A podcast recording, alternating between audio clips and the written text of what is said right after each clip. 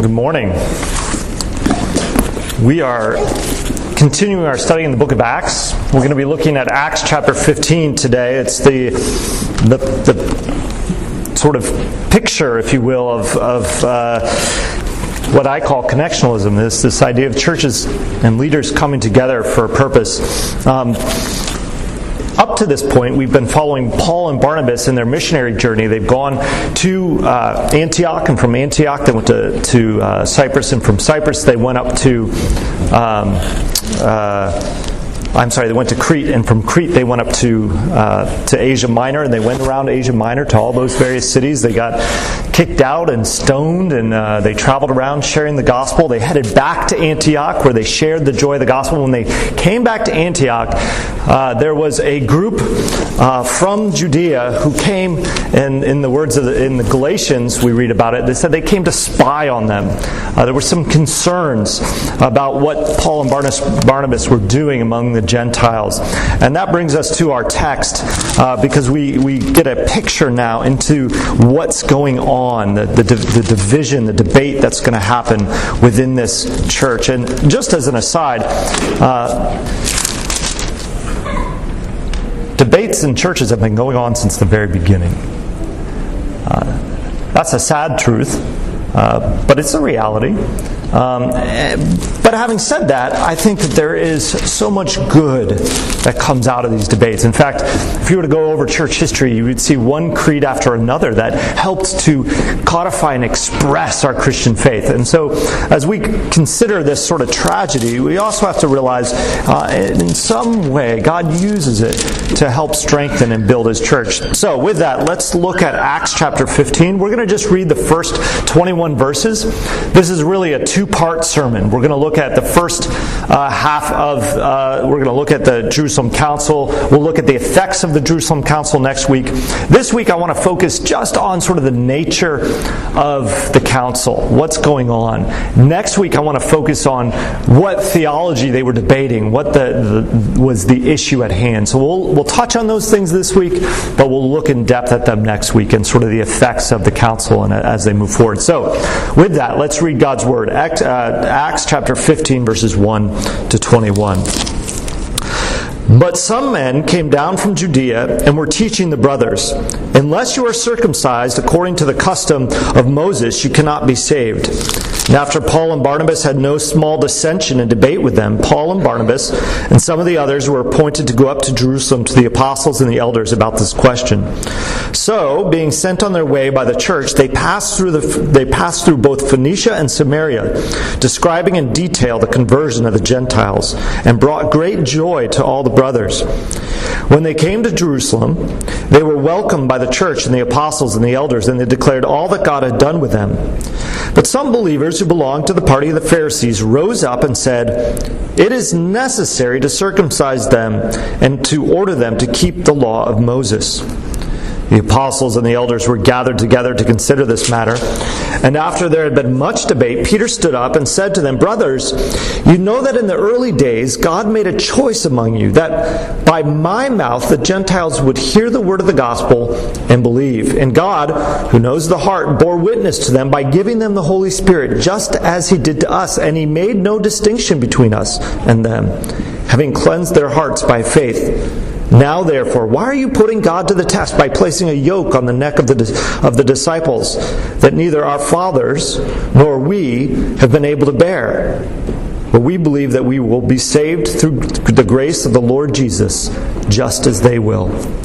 And all the assembly fell silent, and they listened to Barnabas and Paul as they related what signs and wonders God had done through them among the Gentiles. After they finished speaking, James replied, Brothers, listen to me. Simeon, that is Peter, has related how God first visited the Gentiles to take from them a people for his own name. And with this, the words of the prophet agree, just as it is written After this I will return, and I will rebuild the tent of David that has fallen. I will rebuild its ruins, and I will restore it, that the remnant of mankind may seek the Lord, and all the Gentiles who are called by name, called by my name, says the Lord, who makes these things known from old.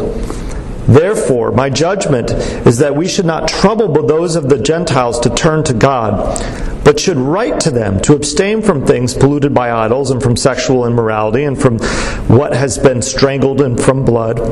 For the ancient generations, Moses had in every city, uh, Moses has had in every city those who proclaim him, for he is read every Sabbath in the synagogues. The word of the Lord. Let's pray. Heavenly Father, we thank you for your word, and we ask that you would help us to understand it this morning, that you would uh, enliven our hearts, encourage us, uh, and strengthen your church. We ask these things in Jesus' name. Amen. So, my dad and I were recently talking, and he re- uh, told a story to me. I think he's told it to me a few times now, but he just told it to me again the other day. Uh, it was about my grandfather, the one who you just heard about, planted, uh, or the one, the church you just heard about in Coventry. He planted this church. But before that, um, he was a pastor for many years and a churchman. Uh, he was somebody who cared deeply about the church. Uh, he was somebody who brought many various voices together. And there was in the pre, the pre days of the PCA in the north, so the PCA was a southern denomination, but even before the PCA was fully formed in the south, there was another denomination that my family, my dad was a member of, uh, called the RPCES, the Reformed Presbyterian Church Evangelical Synod. You don't need to know much about it. But they were having a debate at Presbytery. And it was a debate over the use of alcohol. Now, if you've been in the church for any length of time, you know that this can be, or historically has been, a contentious debate. I think it's less and less so, so as time moves on, but for many years it was the norm that churches would be teetotaling. Um, well, the, the, the, debate was whether it was wrong to drink alcohol. Now, um, I'm going to leave that debate aside, but I'll tell you what the, what the, the at least to talk about it, but I will tell you, tell you that the, the presbytery voted very narrowly to allow freedom of conscience in the use of alcohol something that we continue to this day as our denomination holds to. But there was one man on the opposite side of the aisle who was deeply grieved. He thought it was the thing that would break the church. He was deeply grieved. And after the, the meeting, my, my grandfather went out to the, to the foyer, whatever, and they were talking, and his friend was, he came alongside this man, and he was a friend of my grandfather's. Uh, and my grandfather he turned to my grandfather and said, I don't know that I can be in a denomination that allows drinking. And my grandfather turned to him, put his arm around him, and said, I don't want to be in a denomination of which you are not a part.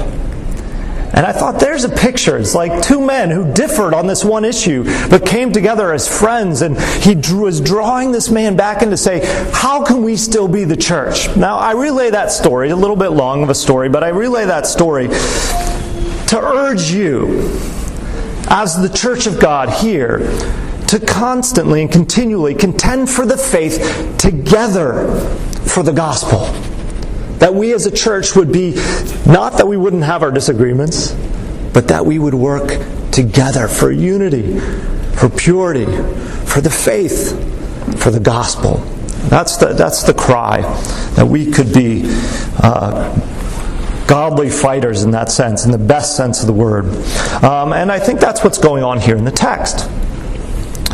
So I want to open this up in a couple ways, and I realize I, I, want to be sensitive to time, so I may rush a few points here and there. But uh, I, I, want to I want to open this up in, the fir- in a few ways. The first way is I just want to say, let's contend together for the gospel because we are human. What do I mean by that? because we are human. That's very, it's a very broad statement. Because we are human, uh, there are two realities that are that not one of us can escape two realities. One is we are limited. We're limited. We're limited in our knowledge. We're limited in our experience.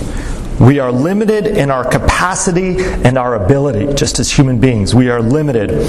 Psalm 8 says these words. It says, What is man? The, the psalmist cries out, says, What is man that you are mindful of him, the Son of Man, uh, that you care for him? And there, the word man is two different words in the Hebrew. One is uh, just the general word for man.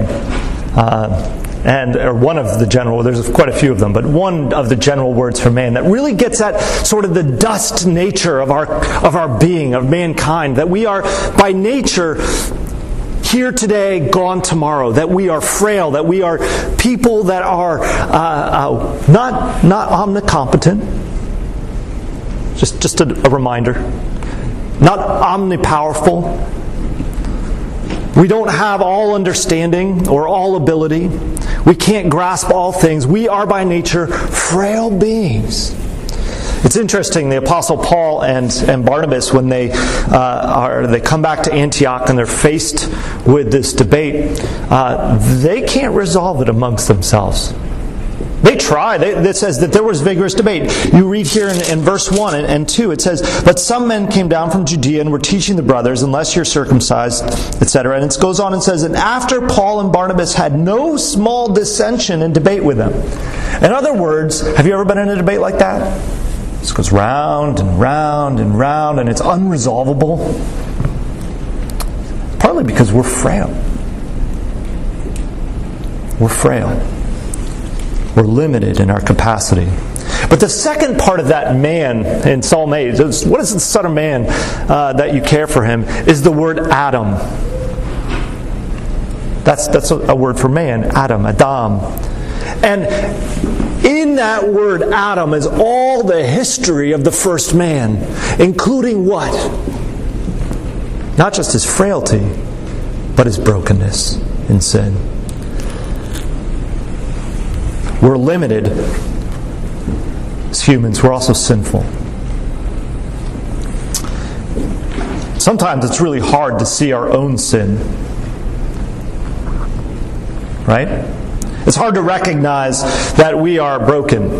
Uh, the issue here at hand in this text is that it's the issue of circumcision and the law. What, what were we to do with the Greek converts that came, the, the Gentile converts that came into the, into the church? Did they have to become Jewish first? Did they have to go through that process of circumcision and then keep all of the various ceremonial laws? That was the question at hand. We'll look more specifically at that next week, but I just want to highlight that there was uh, at issue a sin issue issue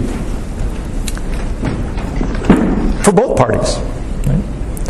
For the Jew, Jewish party, they were saying, it's sinful for them to come into our midst unclean, uncircumcised. That's how they viewed it. For them, it was, it was, a, it was a bridge too far. They, have, they are breaking down barriers that shouldn't be broken down. And on the other side, for Paul and for, for Barnabas, there was a sin issue that you were bringing a yoke of burden upon the people uh, uh, that, is, that is going backwards. It's forgetting about that we are saved, forgetting the fact that we are saved by grace alone through faith. This was at heart the issue. These, these two competing cries and, and, the reality is, we're sinners as humans.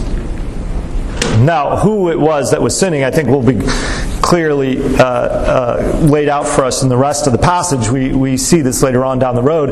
Um, but, but at the very least, I just want us to realize that there are realities that, that, that we cannot escape, that we are limited and that we are sinners. And I don't want to think that it's just the circumcision party alone that struggled with sin. Peter, who agrees with Paul in our text, we know later on that when those folks came up from uh, Judea, that even though he agreed in principle with Paul, didn't want to be seen eating with the unclean Gentiles. And Paul has to confront him to his face over this issue.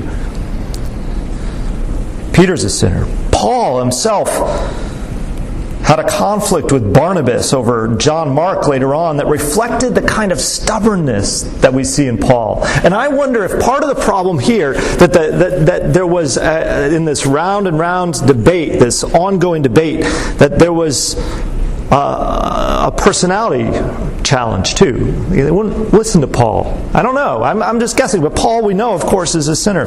These are truths uh, that we are limited and sinful. And maybe this seems obvious.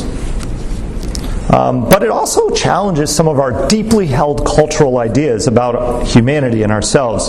Uh, they challenge our very American ideal that we are autonomous, that we are rugged individuals, that we don't need others, that we can pull ourselves up by our bootstraps, that we are strong in and of ourselves, that we have the capacity to reason all things, that we don't need outside authorities or other people telling us what to do. Now, I, I, that's an exaggeration, but you know what I mean. We unwittingly seat ultimate judgment of most things in ourselves, in the individual. It's what we do. It's by nature. We, we tend to put authority into I'm the, I'm the arbiter. I'm the one who has to determine things.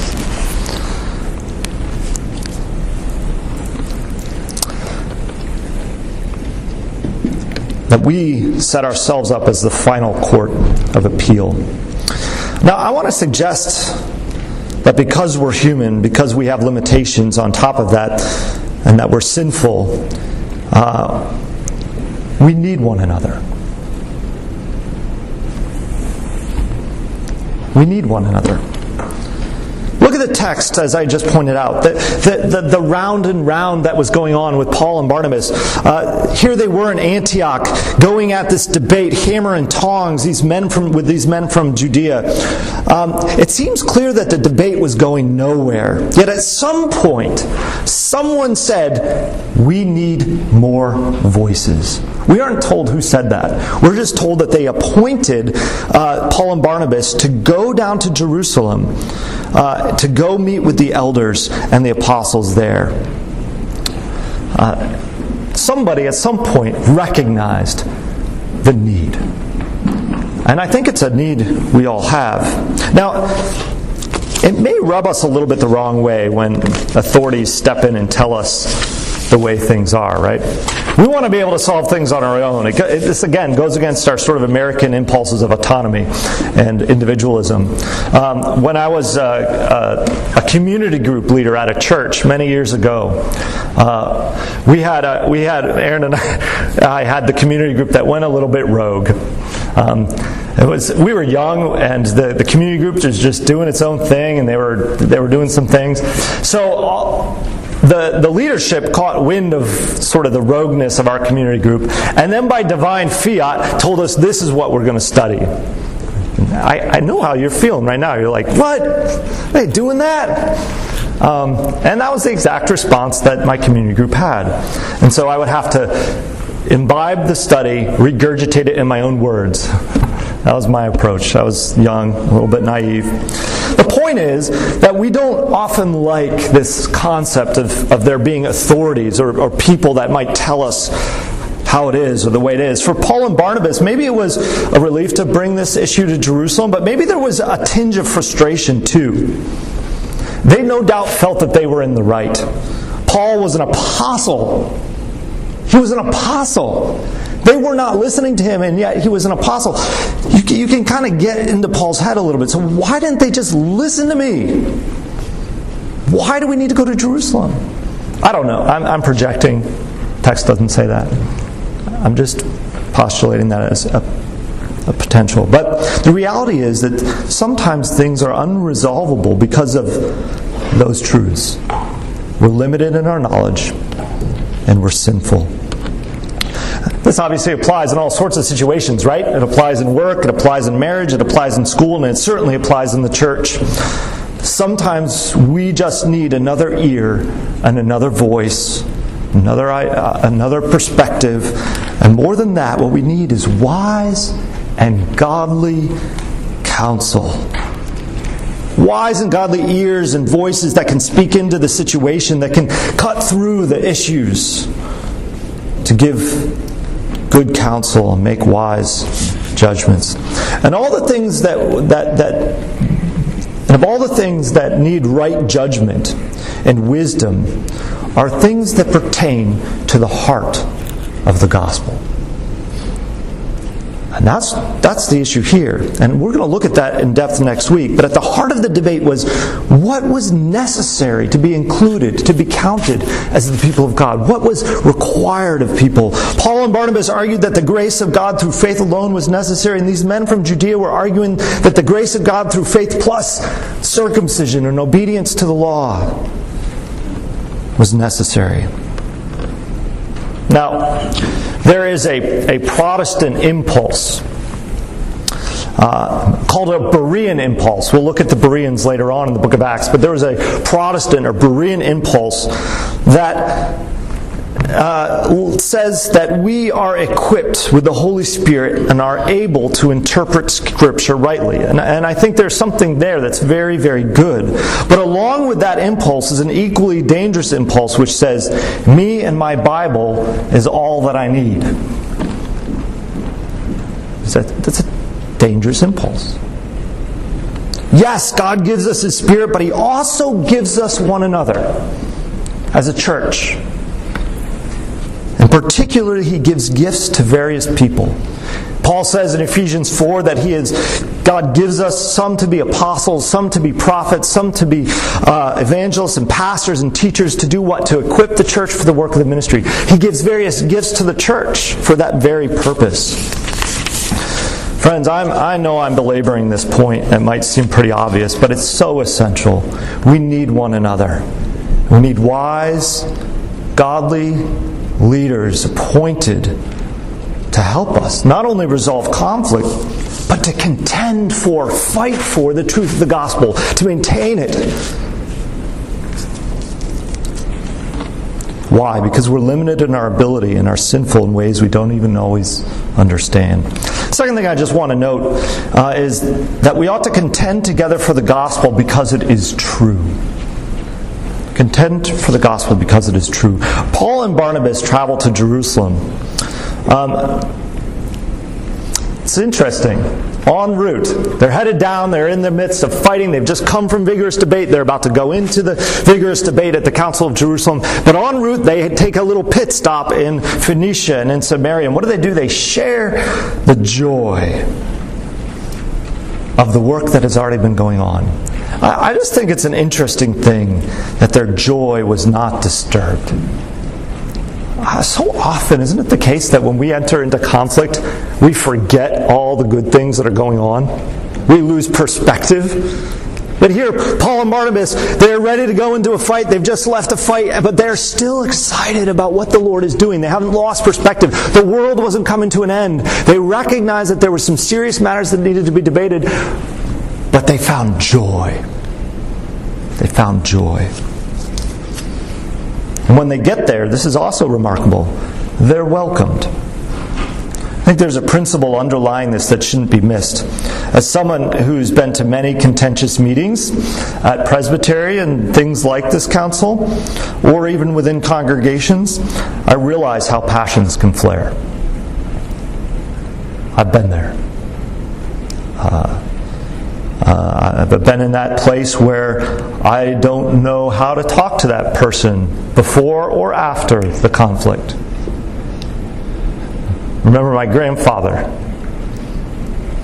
It was a contentious debate. I don't doubt that this man was vociferously arguing against the use of alcohol, and I don't doubt that my grandfather said, Brother, it's a, it's a liberty of conscience issue. I, don't doubt that there, those two things were going on and that my grandfather might have spoken words that could have cut this person to the heart, that would have hurt, and vice versa. But afterward, my grandfather went to that man and put his arm around it and said, I don't want to be in a denomination without you, friend. Um, I think there's something like that going on here. They welcomed Paul and Barnabas into their midst despite the fact that they might have had disagreements or that some of them had disagreements. Uh, and I think uh, we have to recognize that there are um, ways in which we should contend together for the faith. And I'm going, to, I'm going to boil it down to one simple principle whenever we are fighting for the faith together. And this is, this is the thing charity.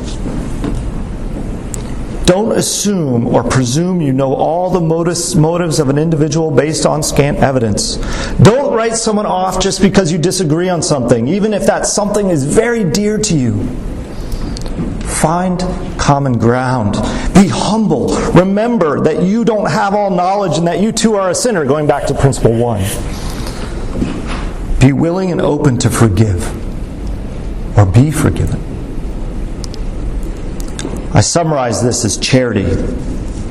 They welcomed them and they heard their joyous reports, even if it was a raised, even if it raised an issue. Contend, but contend with grace and humility. Well, the council comes together to debate.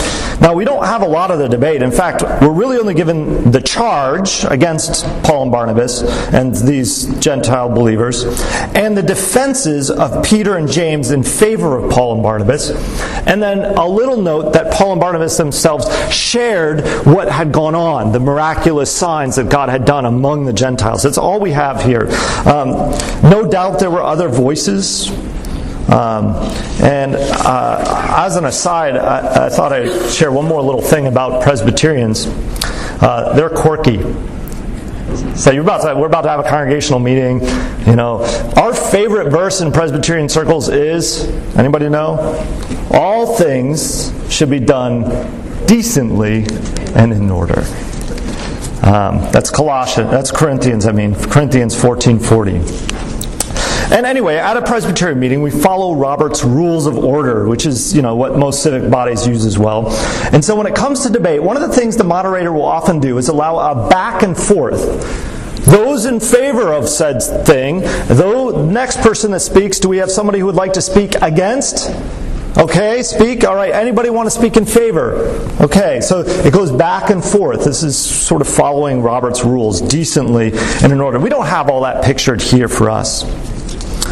Um, but the reality is that when certain voices in our Presbyterian our Presbyterian meets, when certain voices in Presbytery speak, they carry weight. Bryce just mentioned the retiring minister, Brad Evans. He is one of those voices. He speaks at Presbytery, everyone listens. Carries weight. Other men are the same. Well, here, Peter and James carry weight. James, the brother of Jesus, later called James the Just, uh, it is likely that he was presiding over the body. Um, that he was sort of the moderator, if you will, of that body.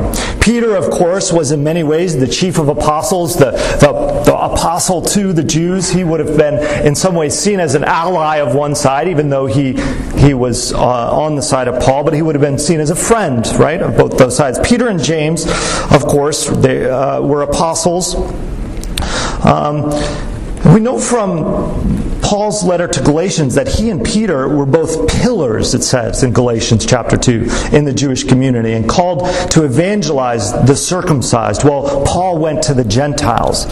So you can kind of get a sense that Peter and James would have been voices that both sides would have listened to. They had, they carried weight. I don't think it's any coincidence that we don't hear what Paul and Barnabas had to say because well, they're going to, of course, they're going to defend what they, they've done and uh, so they were, they were carrying weight. Yet, and this is the most significant point, in the end, it was not the reputation of Peter and James, but it was ultimately and finally argued from the Word of God. The thing that carried weight wasn't just because Peter and James were, you know, prominent pillars in their community, but it was because the truth of Scripture was brought to bear. Peter makes an argument based on his own experience with Cornelius. It isn't quite obvious in the text, but it's there. Peter is making this argument. He's saying how the Gentiles received the gift of the Holy Spirit, how he himself was called to, to go and minister to them, and how they received the gift of the Holy Spirit. I don't know if you remember that passage that we looked at.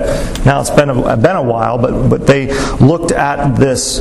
Um, uh, uh, they were looking back at this point when he received a vision Do you remember the vision of the unclean animals that God said, Go and eat? And Peter looked at him like, God, you're crazy. But it was, it was a call to go to the Gentiles. And then as he went to the house of Cornelius and began to preach, what happens? The Holy Spirit got poured out on that household. Just like it had done at Pentecost. In other words, in other words, he grounded his argument in the revelation of God. This is really fundamental. Finally, Peter concludes with the truth of the gospel all are saved by grace, not by the yoke of the law. And Peter's argument silences the crowds. And James makes a similar argument. Uh, his pronouncement is maybe a little tougher to interpret, and again, we'll look at it next week in more detail. But it's grounded in the Word of God. He quotes from Amos highlighting the fact that the Gentiles too are, are called by name, that it's this covenantal language that the Gentiles, he has a people for himself from the Gentiles that, that are called by name. And again, he makes a similar argument. It says, don't put that yoke. He doesn't use that language. Uh, instead, he says uh, these words. He says, Therefore, my judgment is that we should not trouble those of the Gentiles who turn to God. Uh, don't put that yoke back on them again.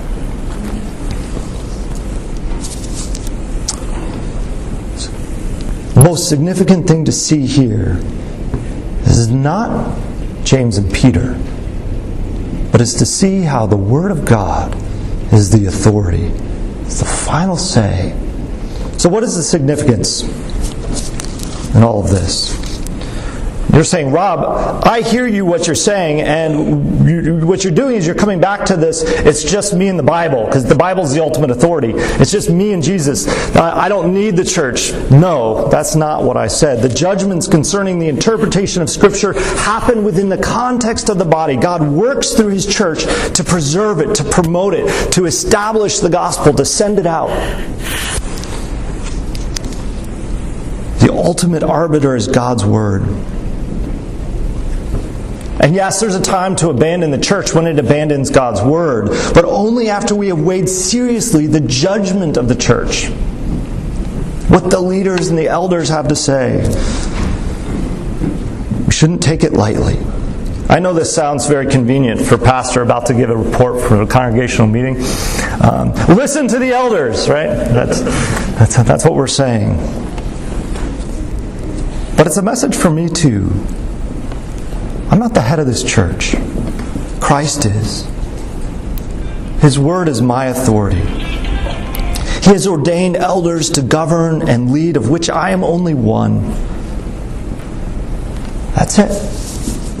Well, in conclusion, and I do need to end here, let's contend together for the gospel, not only because we're human, not only because, uh, it, it, because of the truth that it's grounded in, but finally because it is life.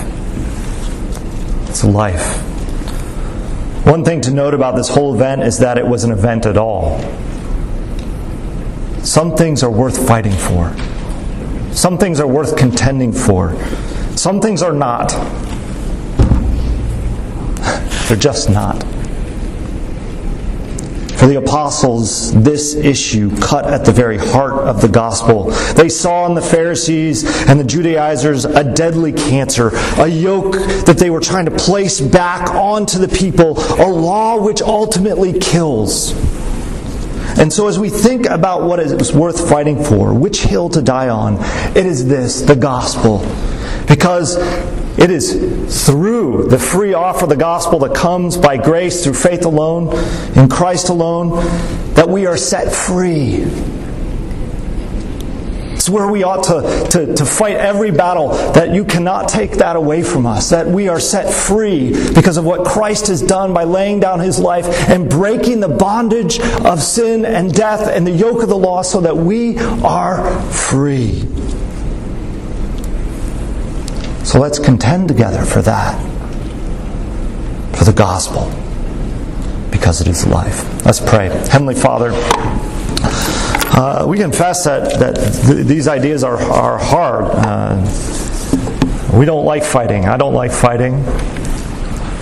Help us not to fight one another, but to fight for what is true, right, and good. But let us do it in a way that we, uh, we encourage one another, that we humble ourselves before one another, that we listen to one another. And Lord, give us, give us wisdom to seek wise judgment and counsel. And Lord, be with the leaders that you have appointed, as weak as we are, to be faithful to the truth of your word that we would be faithful and contending for that faith as well. Lord, we need your help in these things. Help us to see that this is life. For we ask this in Jesus' name. Amen.